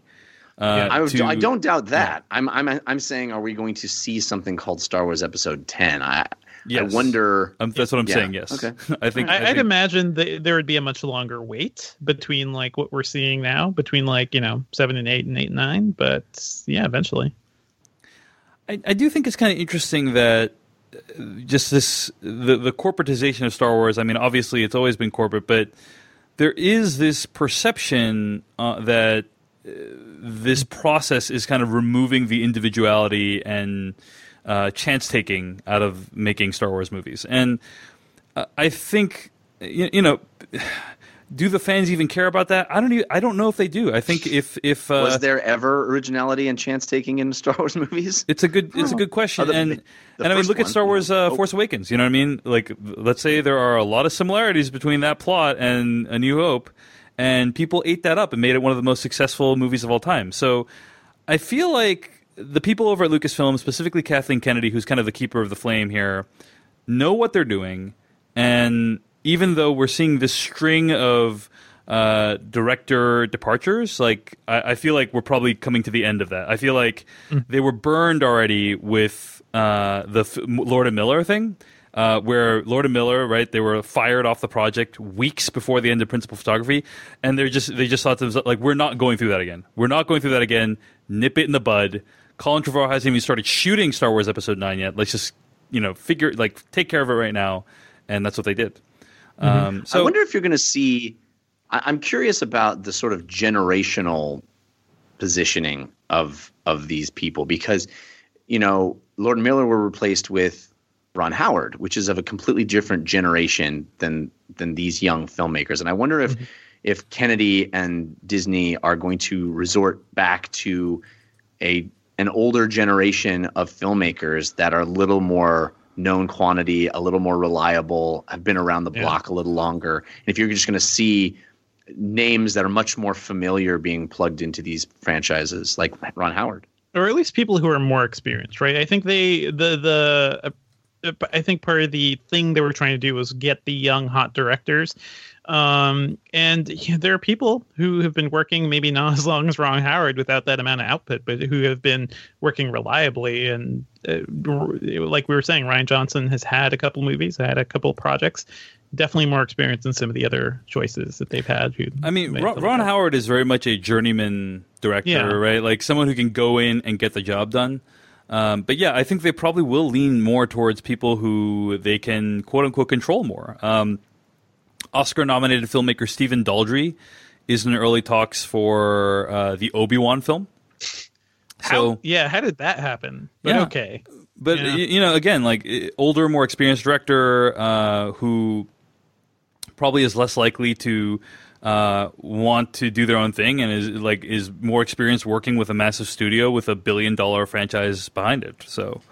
Uh, I, I don't necessarily see this as as a, a bad thing, but I do think it is something that uh, it, it it's not a good look for Lucasfilm. But I feel like they've learned they've been burned already multiple times. They've learned their lesson, and I don't think they're going to repeat this mistake again. So well, and also, you know, Rogue One proved that it doesn't matter what the look is. You know, no one no one thinks about that when they're walking into that. Nobody movie knows who's making these movies. Just, Exactly. just give me more Star War. Yeah. Indeed. All right. Uh, other thing I wanted to mention this week in terms of film news, guys, um, and that is uh, the this whole notion that Rotten Tomatoes is to blame for the horrible box office. Like this is a historically terrible summer in terms of box office. Uh, I texted you guys about this, right? Like, the, the, if you look at like tickets sold, if you look at grosses, like most metrics, it is uh, it's it's it's pretty bad. Um, and there's like I thought this was just some silly uh, thing that you know Deadline.com was writing about. Oh, movie studios blaming Rotten Tomatoes, but it made the New York Times this week, guys, in an article called "Attacked by Rotten Tomatoes." Do you see this? Uh, it, it, very disappointing. I'm going to quote from the article here. Um, uh, between the first weekend in May and Labor Day, a sequel stuff period that typically accounts for 40% of annual ticket sales, box office revenue in North America totaled 3.8 billion, a 15% decline from the same time period last year. To find a slower summer, you'd have to go back 20 years. Business has been so bad that America's three biggest theater chains have lost $4 billion in market value since May. Ready for the truly alarming part? Hollywood is blaming a website, Rotten Tomatoes. I think it's the destruction of our business, says Brett Ratner, the director, producer, and film financier uh, at a film festival this year. Uh, some studio executives concede that a few recent movies, just a few, were simply bad. Flawed marketing may have played a role uh, in a couple of other instances, along with competition from Netflix and Amazon, but most studio fingers point towards Rotten Tomatoes, which boils down hundreds of reviews to give fresh or rotten scores on its tomato meter. The site has surged in popularity, attracting 13.6 million unique visitors in May, a 32% increase above last year's total for the month. End quote. I, I, I think this whole article and what it implies is just completely ludicrous. I mean, I think I don't know about Rotten Tomatoes, the site being um, solely responsible for Hollywood's terrible summer. I think online trends perhaps have contributed to uh, the summer being bad, like people being able to share or on Twitter and on Instagram or Facebook or whatever their opinion of a movie, like that really can sink a movie's chances right before, right out of the gate. You know, that's uh, that's something that's that's a big deal. But the idea that like Rotten Tomatoes is at fault here, when really it just aggregates reviews uh, of movies that were often terrible this summer, uh, it just struck me as completely ludicrous. What do you guys think? What do you guys think of this? It's yeah, it's ludicrous. Uh, we we made a whole bunch of bad movies, and if nobody had known they were bad, everybody would have gone to see them. Clearly, that's the problem. Yes. Uh, it just yeah, it was so dispiriting to see this article in the New York Times because yeah, it was a decent look at uh, Rotten Tomatoes, the site, but it uncritically posits the idea that you know uh, Rotten Tomatoes is to blame for a lot of this bad studio box office. Meanwhile, I'm sure Rotten Tomatoes is psyched about all the uh, all the publicity, you know, because it, it's it, anyone anytime anyone ascribes power to you is a good thing. But I just think it's quite a stretch that Rotten Tomatoes is at fault here. Plenty of of movies that were deemed fresh on Rotten Tomatoes that underperformed. You know, Right. War of the Planet of the Apes. Or the Planet of the Apes is a big one, yeah. Yeah, Yeah. So and don't forget, like Rotten Tomatoes owned, uh, looking up here, seventy percent by NBC Universal and partially by Warner Brothers. Like they they are a part of it. you're talking to the man in the mirror. I will say this, you know, I, I've spoken with a few independent filmmakers about Rotten Tomatoes, and there is a lot of, um, like, I, I remember speaking with an indie filmmaker who got their film onto Netflix, and he had expressed to me that Rotten Tomatoes is a pervasive thing that follows you everywhere. Like, you know, if you're listed in Fandango, like anywhere your movie's listed, essentially, uh, the Rotten Tomato scores will follow it there. For, so, for instance, in iTunes, if you go to buy a movie in iTunes, you see every movie's Rotten Tomato score. Uh, so, I, d- I do think it is like an extremely influential site. It's just the idea that it led to the hor- like horrifically terrible box office uh, is just a real stretch for me. So, anyway, uh, wanted to mention it because it's a narrative that has been uh, very pervasive this summer, and it was a really, really rough summer, guys. I mean, Yeah. uh, in terms of it's box gonna office, it's gonna have repercussions. It's gonna ha- there's gonna be a ripple effect from the giant lead balloon that landed this summer. So Good thing things are looking up this fall though. Like just Yeah. from this week alone. Yeah, sure. I, I mean, i the movie It made way more than uh, many summer blockbusters on opening weekend. You know, like it made more Yeah. than Wonder Woman, than Pla- War of the Planet of the Apes. Like, I, I mean, many movies in our top ten, it it the movie made more money than. So it's crazy. It's crazy. Huge success. Huge success story. All right. Speaking of huge successes, Dave, Yes. let me tell you about a huge success that happened in my life. Tell me about it, Uh, Jeff.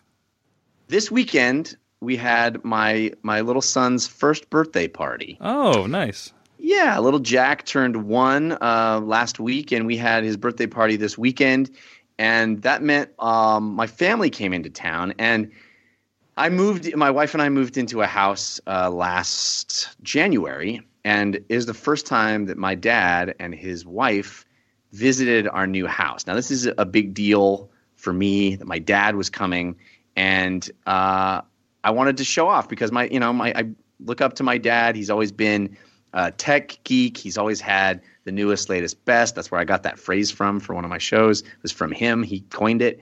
And uh, he's one of those guys that I'll come in and he like he found a new song on the radio and he like puts it on his sound system and cranks it up. So I wanted to do that to him with my Sonos system, and I cannot tell you what joy it brought me. I put on a song by a band called The Midnight called Sunset. I highly recommend this band called The Midnight.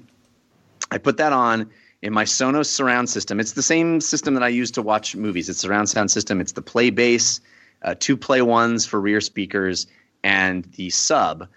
And my dad went bonkers. He could not believe how good it sounded. And I, I mean, I'm telling you, it was one of the best moments of my life. He couldn't believe it. He was like looking up online about how to buy Sonos for himself. It, it, it gave me so much joy, and the whole place was rocking. And it, dude, it sounds so good. I actually got the Playbase originally because I didn't want to get a subwoofer because I thought with a young baby I wasn't going to be able to put a subwoofer on. Um, because and, and the Playbase doesn't really need a subwoofer, but I'm telling you, adding the sub to the system is amazing. it's amazing.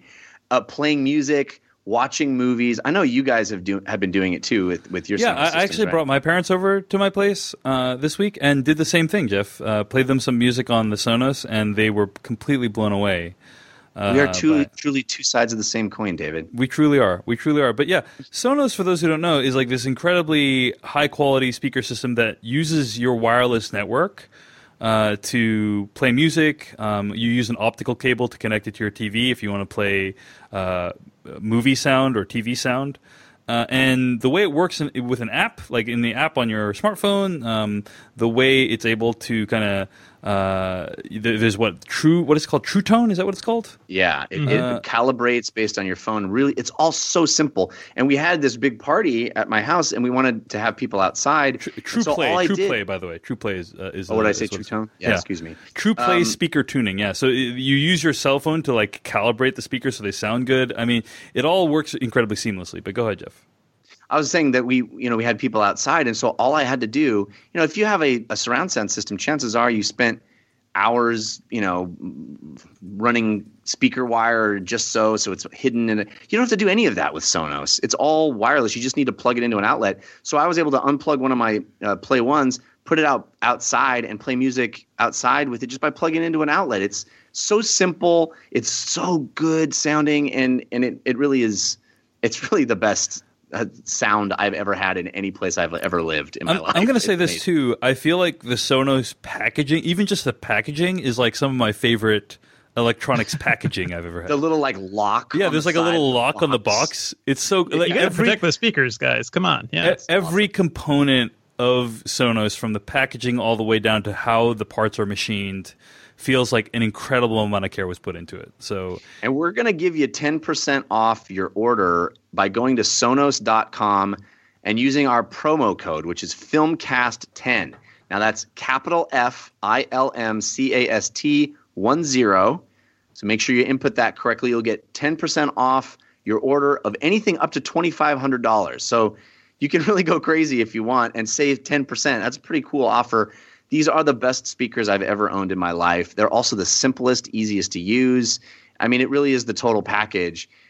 I love them. I really, really do. I've I've had these well before they were a sponsor. I, I you know I bought my Sonos system uh, months and months ago, and I'm just so pleased that they are sponsoring us because we get to tell you about how awesome they are. So go to sonos.com, S O N O S, and use the promo code FilmCast10 with a capital F. Thanks to Sonos for sponsoring us this week. Uh, we also want to thank all the people that donated to the Slash Filmcast this week. Thanks to Miss Sarah Pants from Brooklyn. Actually, a donation was made on Miss Sarah Pants' behalf. Thanks to Steve Canty, Ian from Ontario, Canada, Nicole R. from Germany, James D. from Petaluma, uh, Petaluma, California, Rodolfo from Los Angeles, California. Thanks so much for your donations. Thanks to Andy Zetto, Glenn Harvey, and Edward Abercrombie for your subscriptions at the rate of $2 per month. If you like the Slash Filmcast, you want to support us, help us defray the cost of seeing movies, go to slashfilm.com, click on the Slash Filmcast tab, use the PayPal links on the side of the page.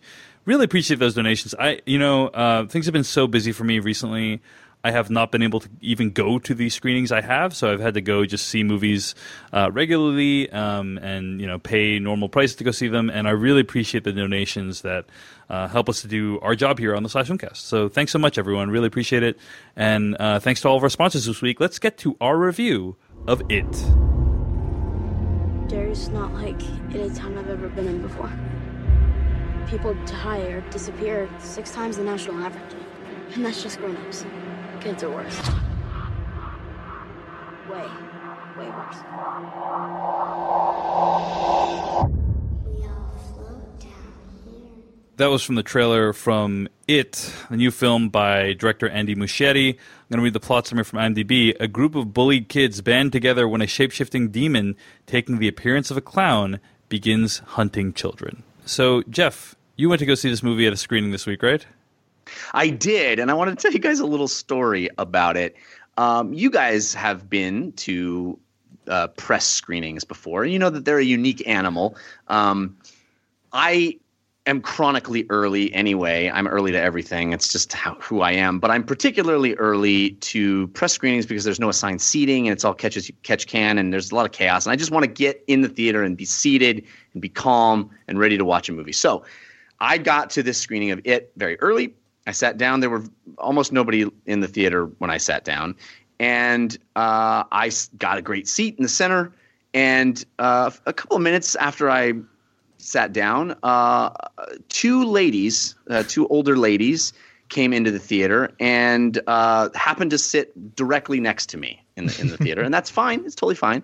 But um, the thing about press screenings too is, especially in LA, there are a lot of people that have been reviewing movies for many many years. So you never know who is a, you know a, an old timey newspaper reviewer or whatever. And so I didn't think much of it at first, but I, I was sitting there and and uh, eventually uh, the woman's phone went off, and we were well before the movie, so I wasn't annoyed particularly, but I, it went off and it was very loud and it was like boop, boop, doo, doo, doo.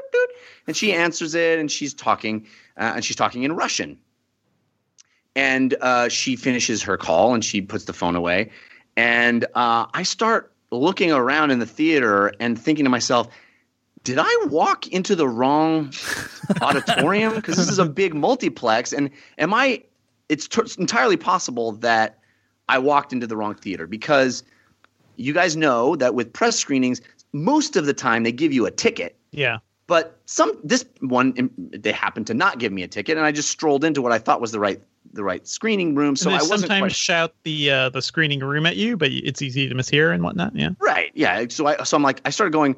Oh my gosh, did I did I go into the wrong theater? So I turned to her and I say, uh, "You guys are here to see it?" And she sort of laughed and went, "Yes." And I went, "Oh." Oh, okay. Well, you're bra- you're you're braver than I am. You're bra- you're brave, brave thing to come see the movie. And she's going to smile and laugh. I wasn't quite sure there was understanding there, but I didn't want to, you know, make it awkward. So uh, I'm sitting there, and it's still, you know, quite a ways before the movie starts, and I'm hanging out and looking at my phone and hanging out, and then her phone goes off again, and I'm like, oh, now I'm so they're two different ringtones? Uh, uh, I'm sorry, Jeff. Go ahead. I'm pretty sure those were exactly the same. Both times. it was a continuation of the first song. oh, I see. Okay, I Yeah. understand now. Um, and I start getting worried now that there's going to be this woman who's not going to have her phone off, and she's going to she's clearly getting a lot of calls. So I'm I'm now I'm getting worried. So she answers that call, finishes it up, and uh, and I say, uh, "You're going to turn your phone off for the movie, right?"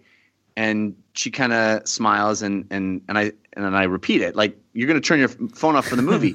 Or and else. she goes, right, and she goes, "I'm I'm sorry, you know, if you just Uh, you speak so fast, I don't understand you. If you speak slower, I can understand." And I went, "Oh, oh." So not only, so this lady is here and doesn't really speak English very well. now, now it's weird. Now I'm now I'm really cons- like it's, it's strange. And I look, and she is in a nice dress, clearly in her mid to late sixties, and the woman she's with is her mother. It's got to be her mother. It's even older than she is. I mean, this is a very old woman, has a cane. Is these are two people that don't seem like they're the target audience for it. And and so I go, well, oh, uh, are you here to see it? And and she said she says, oh, you know, we are uh, talk slow. We are uh, on vacation here. And I was like, uh oh, what's what's happening Yeah. right now? Yeah. What's happening right now? Uh, and it's kind of becomes my moral duty to stop you from seeing it because I don't think you know what happened. So we get into this conversation. It turns out she has a daughter uh, who moved to America. They came to visit her. She'd spent the weekend like going to Hollywood Boulevard and seeing the Walk of Fame and doing uh, doing um, uh, touristy stuff, and they wanted to see the world famous Chinese theater. Now this this this particular press screening happened to be at the Mann's Chinese, but if anybody who lives in LA or has ever been there knows, the Mann's Chinese is the big famous uh, old you know place where Star Wars premiered that has the all the stuff in front of it with the handprints on the concrete, but it also has a multiplex attached to it, which is not the historic Mann's Chinese Theater. So they would thought they had walked into the historic, and they just strolled in, and no one stopped them.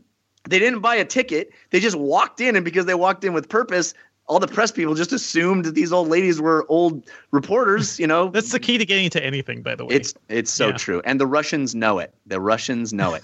Um, so now I'm. It's all coming together to me. What's happening, and I'm like, this is not the the Mann's Chinese theater. This is not what you want to see. And and they're like, oh, okay, well, we'll stay here. And I was like, well. Do you know what this movie is? And they're like, no. And I and I pull up a picture of the the terrible clown Pennywise on my phone, and I go, this this is the movie that you're about to see. And she takes it from me and she looks at it and she hands it to her mother and they have a conversation in Russian and she hands it back to me and she goes, oh, oh, oh, oh it's scary. And then they sit there and I'm like, and then the lady behind me, who's also a legit film reviewer, starts chiming in. She's like, I don't think they understand. I'm like, I know this is going to be bad. This is going to be very bad for everyone involved. And this is a packed screening and they're, they're not supposed to be here. And it's all, it's so weird. And I don't know what I'm supposed to do turns out they're lov- lovely ladies. They start showing me pictures of, of, of their family and telling me about how they spent time in San Diego. This is their first trip to America. They really hope the relationship of our two countries improves so they can keep coming here. Uh, and I don't know what to do. I keep trying to tell them this is a very scary movie, very scary. It's I don't think you want to see this. Nothing, nothing, nothing. She keeps asking me when it's going to start, and I say, "Well, we still have like 20 more minutes. Okay, we we still have 10 more minutes. Okay, well, five more minutes." And I'm like, "You you can leave, right?" No, no, we'll, we'll stay. We stay. Okay, okay. Well, is your is your phone off at least? Turns her phone off. The movie starts, and I'm not going to spoil anything from the beginning of the movie, but suffice to say, like many horror movies, it starts with a killing. yeah. And uh, right after that, they stood up and walked out of the theater. nice. and she turns she turns to me in the dark and she goes, "Thank you, very nice to meet you," and leaves. And leaves. You tried, Jeff. you tried. I tried. Yeah, you did I your tried. duty. Yeah. So All that's right. the story of how I watched it with two empty seats next to me for no nice. reason. Nice, Ah. nice. Well, guys, uh, I, have all of us seen the It miniseries that aired many years ago? Yeah. Yes. Ha- have you seen it recently? No, No. y- you know, Devindra, you said you saw it recently and found it to be it doesn't hold up very well, right? It is borderline unwatchable. Mm. So, yeah, let me just put it that way. What what I is don't unwa- remember it being that way, but what, what okay. is unwatchable about it? the acting, Yeah, I see. the writing, the like just the way things were. uh, Tim Curry is clearly the best thing about that miniseries, but I tried rewatching it recently. I saw it when I was a kid for sure, and I remember it being really scary. But watching it now, like it, it nothing about that miniseries really works aside from Tim Curry. yeah, I mean, Tim Curry. That is one of the most iconic depictions Yes, uh, of of a character of a villain character of all time. I would argue. I mean, I think a lot of people's association with the the concept of clown is tied up with Tim Curry's performance in the 1990 miniseries directed by Tommy Lee Wallace. Here's another he interesting. did, he did for clowns basically what he did for transvestites um, which uh, Well, there you go. which movie are you Rocky thinking? Horror. Rocky oh, Horror that's right. Yeah, yeah. yeah. yeah. You know, he Uh, was almost the Joker in Batman the Animated Series. I just heard that recently. He Yeah. did for clowns what he great. did for butlers in the movie Clue. Yeah, Um, That's a There you great go. Tour de force performance. Uh, it was good. Anyway, uh, you know, well, another thing that was interesting was I remember it being like way longer uh, when it was a miniseries. Yeah, But in yeah. fact, it was only two parts, uh, four hours with commercials. So the actual runtime is uh, was only like 192 minutes on television, and uh, that means that basically the two movies that we're going to get are going to be longer than the it miniseries, which uh, I was surprised to, to discover because I, I always felt like the miniseries had like tons of time, you know. Right. Yeah. But uh, but the movies will actually be longer. Now, this version of it that's in theaters right now makes some pretty critical decisions. You know, they're, it's both the miniseries and the movies. Uh, you know, there's going to be a sequel to this movie, especially with how successful it is. Uh, are based off Stephen King's uh, over 1,100 page novel, and uh, this this movie makes some some crucial, not necessarily obvious decisions. One big decision is uh, that it is only from the perspective of the kids. Right. So in the miniseries, you would intercut between uh, the you would cut back and forth between the kids and the adult versions of them, and you kind of get to see Same with the how. book. Uh, Yeah. That's right. The same same with the book, and you kind of see how those things are juxtaposed and, and thematically. And um, this movie says we're not doing that. We're going to tell a self-contained story using only the kids. Uh, really interesting decision, and I want Very to smart choice, I yeah, think, I, I think very smart. Another very smart choice, I would say, is uh, I they agree with the smartness of that choice, but th- they moved the time period from 1950s to 1980s, which I think uh, was also very good because for most of us watching it now, like the 1980s is that nostalgia time, right? it's also uh, the same amount of time between Correct. the 80s and the 50s and now in the 80s, and Right. guys were old. Yes, indeed, indeed.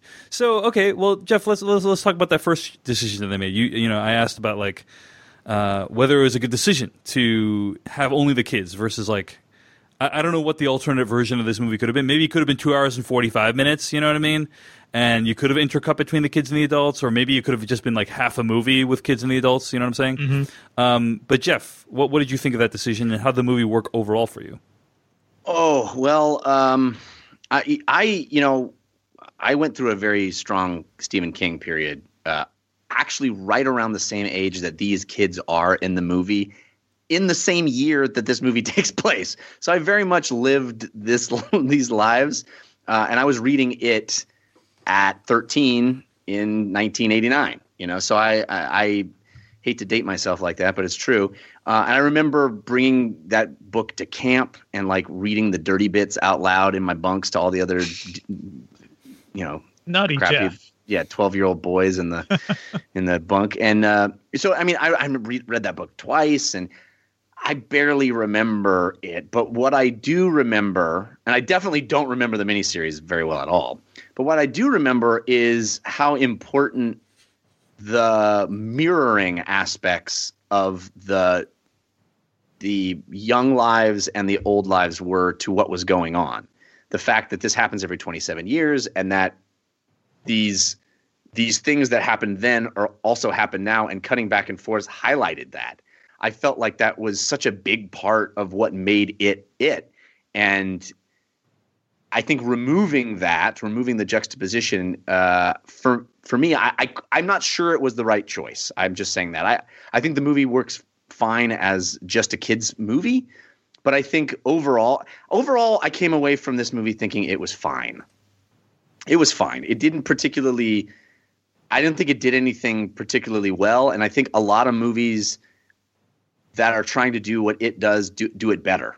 Uh, I think I don't think this movie does what it's doing better than its contemporaries. I don't think it's better than a lot of the Nightmare on Elm Street movies, which this basically is a Nightmare on Elm Street movie, and I know the movie even like nods to it at, at a There's a nice point. little Dream Warriors reference in there. Yeah. Yeah, but those movies do that better. In fact, they're they're more fun because there's more rules. Like there's you understand how Freddy works a lot better than you understand how Pennywise wor- works, and that's not a fault from my memory. It's not a fault of the book because the this movie just throws out all of the rules from the book and just invents its own stuff. Uh, and I guess that's fine, but it I didn't find it particularly scary. I really I really liked the performances of all the kids. I thought they were all across the board excellent. None of them felt like they were acting. They were all well cast and all brought a, a lot of personality to the roles. I, I found them very charming. But I think the movie overall felt really flat to me and not particularly inspired. It, it felt like a retread of something rather than something fresh and interesting, a fresh, interesting take on a on a known quantity. I didn't think it was nearly as good as even Stranger Things, which is doing what this movie does but better. Which was And- inspired probably heavily by Stephen King. Oh, yeah. right. Oh, very much. I mean, Yeah. Need- uh, Needful Things. The the font is the font for Stranger Things, and Right. it's not. There's no no coincidence that this. You know, it's very much a Stephen King inspired thing, and and it it still feels fresher, even as an homage, uh, than this direct adaptation feels to me. Uh, I I never was particularly scared by the clown. I thought the very first scene where you see the clown is the most effective time you see him, and after that, it all it, none of it, it. This is a movie that confuses volume for terror. Like it just gets loud instead of getting scary. Mhm. And uh, I felt like it, it just it just felt a little flat for me. It- It's fine. It's not a bad movie, but it just didn't particularly work for me. Interesting. Devindra Hardawar, what are your thoughts on it? Uh, you know what? I think the choice to focus on the kids is extremely wise. Uh, just rewatching that miniseries uh, recently, like the way it could just be like that thing was not well made in general. Um, but the conveying the present time and the past time cinematically is tough, especially when you have this big group of characters. So I could imagine how tough it would have been to have like the adult actors, you know, the the adult versions of these characters and the kids, and switching between and stuffing all this stuff in. Uh, I think you know I did read the book too when I was a teenager, and from what I remember of it, you know I really liked the book.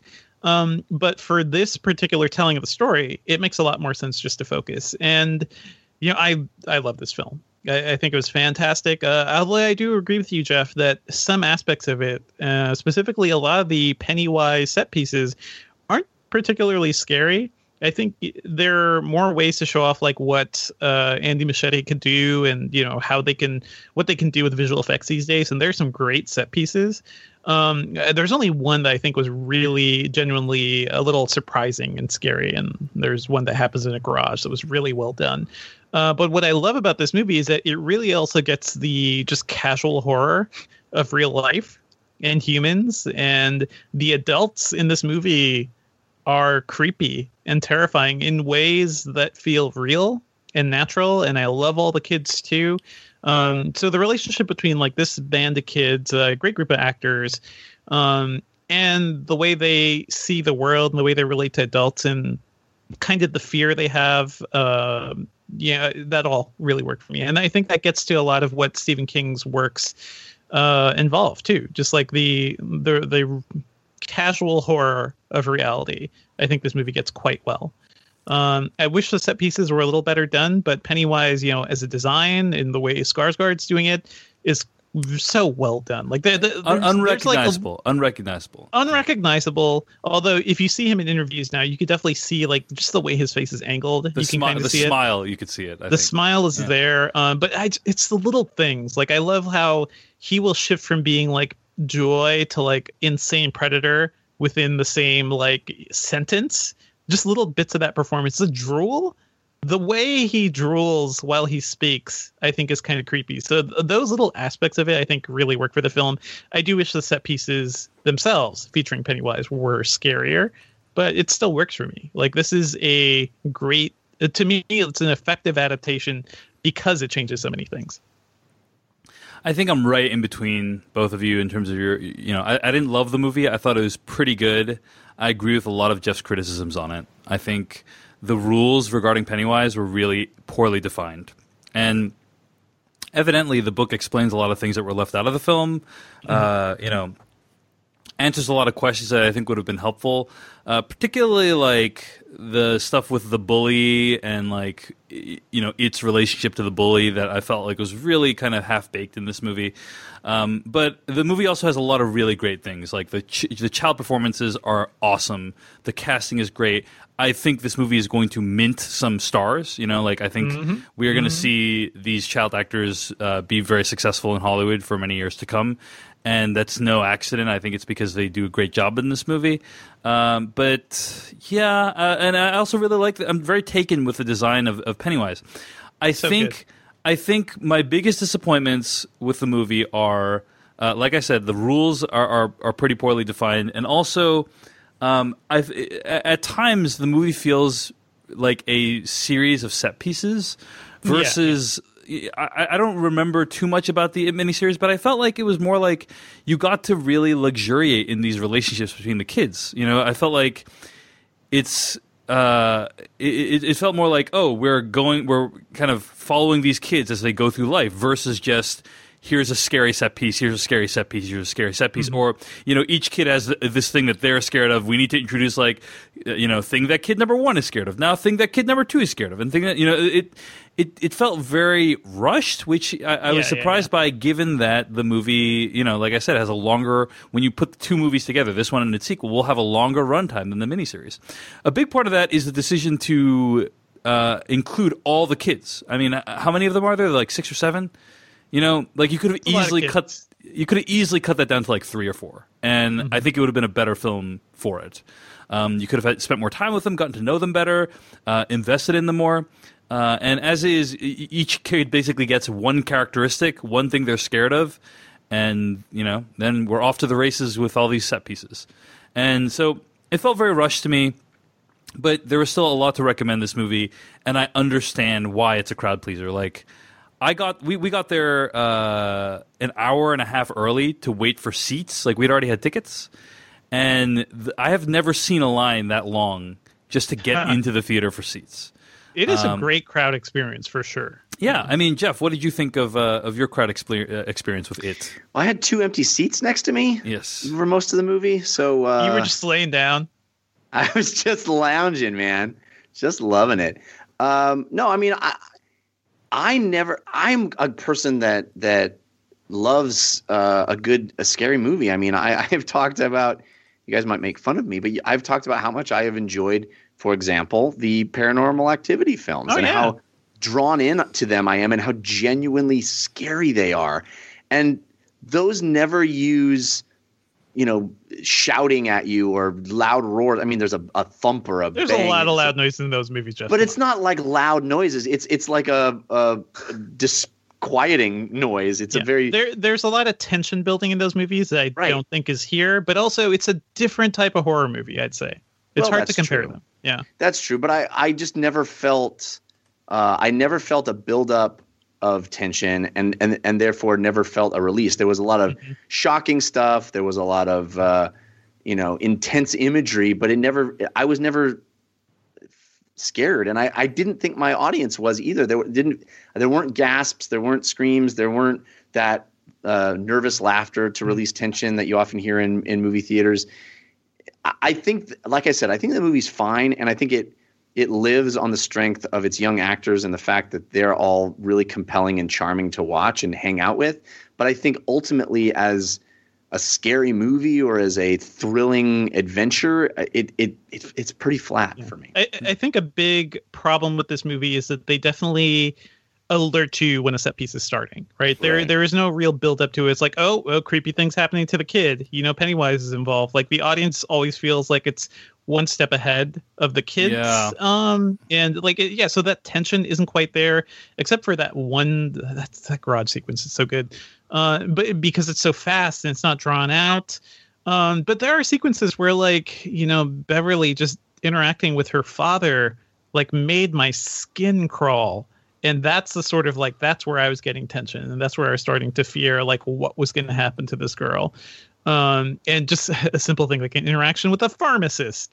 Never trust the pharmacist, kids. They're creepy as hell. So those sorts of things like really worked for me. But yeah, that's that's more of the casual real life horror that the movie presents.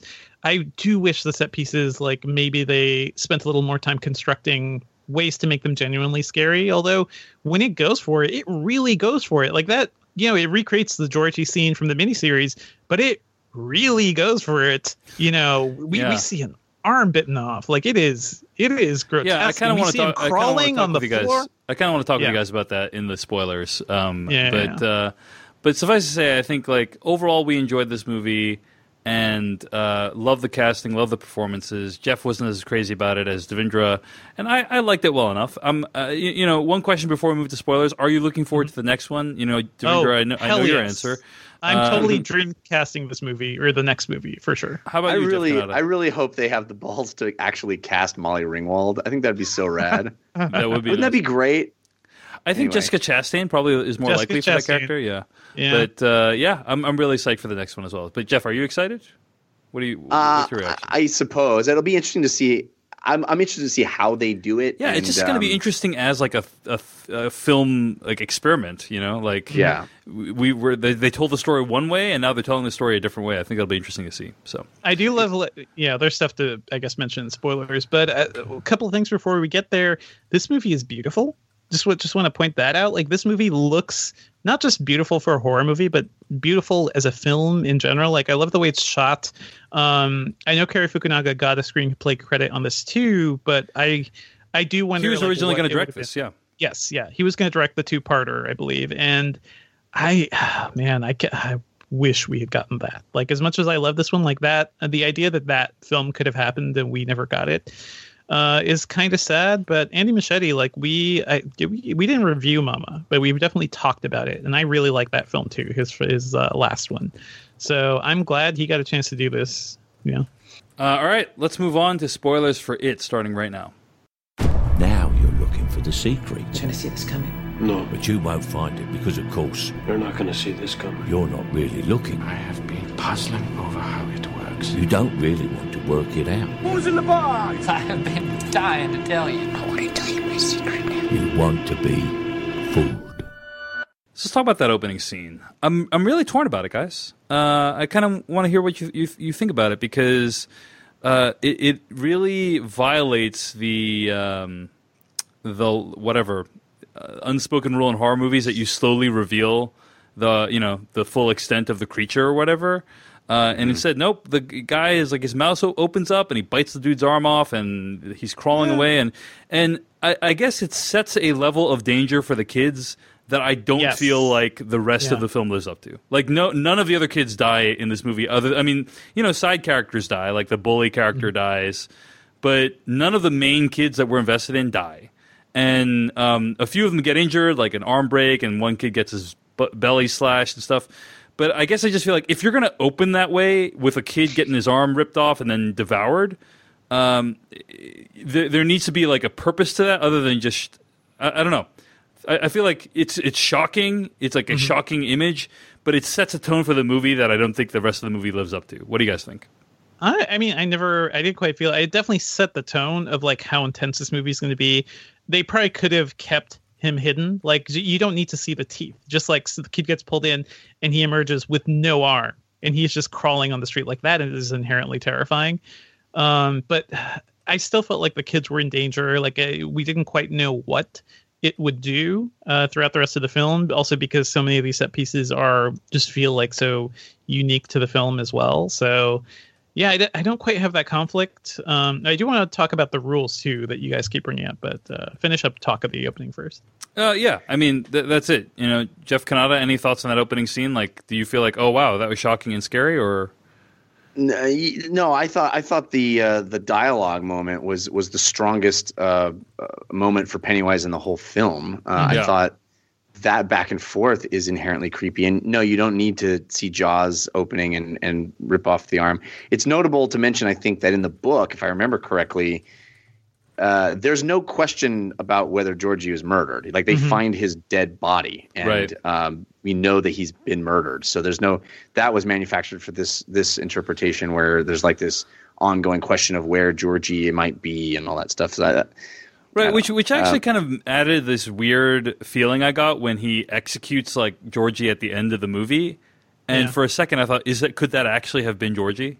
But like, he did you. Right. did you have that thought? I, I I don't know if that was a feeling I was supposed to have. You know? yeah, it's a Um, very disturbing thing. To, Yeah. to that he's so certain it, because you don't. There's no context for that up to that moment at all. There's no Right. You know there's no other time when he's inter- you know taken the form of familiar things or Well, he did take the form of Georgie before and used him as like a puppet, so we But- saw that. But I, I Well, guess um I guess like the the thing is you don't know if that's actually Georgie or Yeah, like yeah. is it is it actually Georgie or is it Pennywise like disguised as Georgie like That that is part of the tension, but like they, Yeah. yeah, there's that little reference there, the, Yeah. the little reference about uh, you we call boats she, right and that um, was it. Yeah. Yeah, yeah, yeah. Fair enough. Uh, any, anyway, uh, Devindra, you were talking about you wanted to mention the rules. the rules thing. I mean, so I know you guys like rules. You guys are all about the rules. The- the- These movies got to have rule mechanics, and I think there is a certain there's a certain wisdom to taking away some of those rules and just like a Pennywise as he exists in this movie is just like this force of evil that appears to have been with this town and was responsible for some things and he knows what the kids fear and that's pretty much it that's what we get to and then when you know the kids have to fight him I, yeah, maybe it would have been nice to know, like, oh, you got to do this one thing to defeat him or something, other than like just go beat the hell out of him. Um, but I think the lack of clear defined rules work because he is he is just like a pure force of evil, and tying him into things that have been done in the town, like all that worked. I don't think he needed to complicate things too much Well, because I- we I- understood what he is. I think you're right, Devindra, but I think like the Like, the what rules are we missing? Well, the ambiguity again. I think the ambiguity is. Uh, under what circumstances does Pennywise want to kill them versus just scaring them? Because Yes. I feel like in every one of those scenarios, he could have killed all those kids. Like, yes, and So he it's like, does. He does rip off Georgie's arm, and he's fully capable of ripping off anybody's arm at any given time. And and he just doesn't. He he's And he content to just kind of like freak them out, and it's like okay, Right. maybe there's a good explanation for that, but the movie doesn't give it. You know. Yeah. Exactly. Yeah. Um, so that's that's really the the main beef is that like even in that garage scene, oh, um, we open the garage door and everything's fine. Like, is, is it because of the light? Is it because they're not scared anymore with the light going in the garage? Like, what's you know? It just feels like the the rules of like what what are what are Pennywise's rules of engagement are not I clearly mean, defined. darkness What is he is scary. of? Yeah. Darkness is inherently scary. Those kids are there in a projector. You open up the light and like, you know, you're less scared when you're in the middle of sunlight. Uh, for that particular scene, it works. But I could I could see what you guys are saying. Um, I, I- I think you, you know you brought up a good point, Devindra, when you tweeted about the movie about how like the bullies are actually more frightening than Pennywise in a lot of ways. They're- like the they're bully, like grotesque. the bully freaking carves a freaking letter in the kid's belly. You know, like that's Uh-huh. that's that's some even his disturbing. friends are like, dude, chill. That's like some disturbing shit, but uh, I guess for me, that's that that is both a strength and a weakness of the movie. You know, the the the bullies are really scary, but I feel like Pennywise should be scarier. Uh, I mean, I feel like that's kind of part of the point of the movie is that this is like ultimate evil and a very frightening force, and I don't feel like he was. So Well, what's scarier, like a you know cosmic ultimate evil clown, or like the childhood bully who's always there at the end of school to beat you up, and you know this kid like as a kid, what is scary? I had that bully. I had that guy. I would like effectively like just avoid. Like I would go out of school one way, so I would avoid being picked on by these kids. And I think, given that this movie is from the kid's perspective, I think it's, I don't know. I found that really effective. How But if I that was had more been scared of the bully. if that had Yeah. been the point, if that had been uh, kind of what the movie is is saying is that you know this this the thing they have to deal with every day is more, is scarier than the thing every 27 years. That would have been interesting. Yeah, it, it just I- doesn't really make a make a distinction either way. It just creates these things and there's not really a connection to them but there kind of is because he kind of walks like a zombie when he murders his own dad. Mm-hmm. So you kind of think that pennywise is taking over his body but we've never seen pennywise possess anybody before. So is that what's really going on? It's mm-hmm. just the, the movie is very muddy on all those points and it never comes down clearly onto what this creature is capable of versus what it isn't what it wants what it doesn't want and all of that stuff is much clearer as I recollect from from the book. Of and course, just- it's- yeah, it's definitely going to be clear in the book. That is a long ass book. um, I, I think just in terms of how this movie is trying to convey it, with uh, you know a short, yeah, it's a long movie for a horror movie, but it still feels like they had to pack it in. It still feels like they had to rush, like you mentioned, Dave. Um, I guess like it would have been nice if they more clearly defined things, but it like But just I like, for example- to do that. Yeah. For example, you know, Nightmare on Elm Street, right? What's the one thing we know? Don't fall asleep. Like that's where he can do anything. So don't fall asleep. And so we have this m- wonderful tension of these kids trying to stay up and uh, they get tired and as soon as you get tired it's like, "Oh no, something bad's going to happen." I don't know at what point we're seeing the real world or the dream world and oh shit. So you have this wonderful tension because the rule adds to what we know about the potential of what can happen. And when there's no rule like that, when Pennywise can maybe be there or maybe not, or there, we don't have any context for what the hell's going on with this guy, you just sort of subvert your own potential. You subvert I- your own potential, you know? I, th- I think there are definitely things that are there, like Did you the say fact that potential, only Jeff? Potential. I said potential and then tension. Oh, I see. But you Uh, can go with potential. That's a new- that's you a want. You Great just new coined potential, Jeff. Yeah. Anyway, the potential for tension. yes, that's right. Hmm. That's right. That's quite good. I I think the movie does convey some things though, like without explicitly saying it, like uh, the way you know it's once again just like in the book and the miniseries, like only kids can see Pennywise, only kids can see the results of what he's doing. I thought that was pretty well done, like that bathroom scene, and when her father comes in, it's like this this bathroom is wrecked, and he's like, "What? I don't see anything." I thought that was quite effective, and the kids all have to clean it up. So uh, I, I think it is saying things more visually than maybe the novel did for sure, um, and the miniseries. And I think it does other things too. Like it evokes the sense that you know it is more of a cosmic terror when you see the kids actually floating around like that. Uh, I think that imagery worked for me. The when when they're battling him and you see like there's something maybe a bit deeper to who he is. Um, he I, I forget what it looked like specifically, but I think when you're looking down his mouth, uh, you see something there. I thought the imagery of this film worked quite well, even if they didn't explicitly like spell out those rules. All right, Devindra. Well, uh, I I don't begrudge your opinion on this movie as usual. Uh, you know, it, it's clearly a movie that uh, Jeff and I had some some problems with. I mean, I didn't. I don't even know how I feel about that scene at the end, where where like "You'll Float Too" is taken extremely literally. You know, I don't know if that's a that's a good thing or not. Um, Yeah. But uh, but I'm glad you enjoyed it, and certainly many people all around the country are, are really getting a kick out of it. So uh, that's our review of it. Thanks for listening. Stay tuned to hear what we'll be reviewing next week. Find more episodes of this podcast at slashfilmcast.com. Email us at slashfilmcast at gmail.com. Our theme song comes from adamwarrock.com. Our spoiler bumper comes from uh, filmmaker Kyle Hillinger. Uh, in the meantime, Jeff Cannata, where can find more of your work on the internet this week?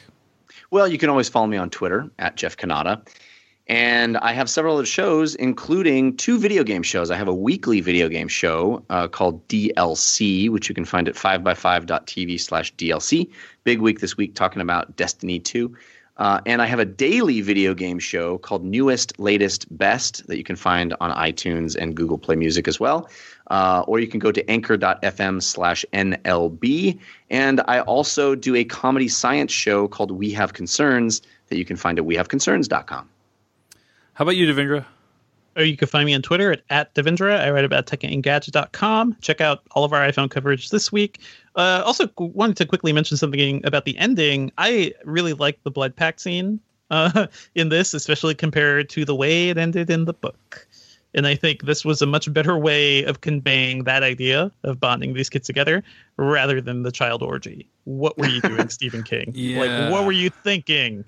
Um, so yeah, He was also on, in his defense, he was doing a lot of cocaine. it was the 80s, right? So was everyone. and it was Stephen King in Yeah. the 80s who did a lot of cocaine.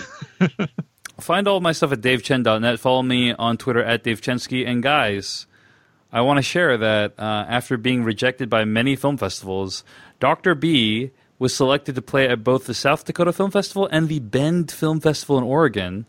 Congrats, Uh, dude. That's very- great. I'm very excited about that. I'm very excited. Um, so you should be. That's fantastic. yeah. So really appreciate.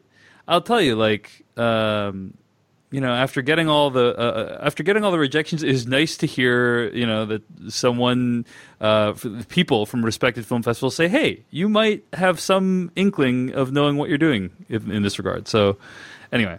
Uh, I don't think that's Mm-hmm. what they're saying. It's not a referendum on you knowing what you're doing. I know, I know. I'm being, I'm being facetious, but I appreciate you saying that, Jeff. Anyway, uh, next week we're going to review the new Darren Aronofsky movie Mother, and I have a feeling this one is going to be divisive, guys. Oh yeah, You know that that Cannot movie has wait. an, has an exclamation point at the end of its title, right? Oh, yeah, you're right. Shout So- it. Mother, Like you, didn't, like you ignored it completely when Mother. Okay. That- That's that's not how you use exclamation marks, Dave. Come on, mother. All right, guys.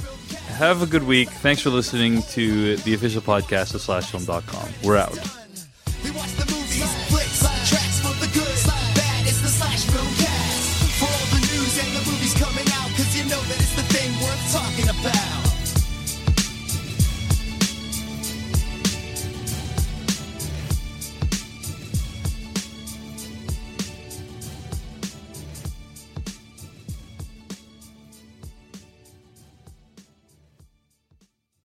With LinkedIn Jobs, we tap into a network of more than a billion professionals to help you find quality professionals quickly and easily for any role you need. Marketing wizards? Found them. Software engineers? Found. That project manager I could never seem to hire? And found. LinkedIn Jobs quickly matches your roles with candidates with the right skills and experience. In fact, 86% of small businesses get a qualified candidate within 24 hours. Post your first job for free and get started at linkedin.com slash spoken. That's linkedin.com slash spoken. Terms and conditions apply.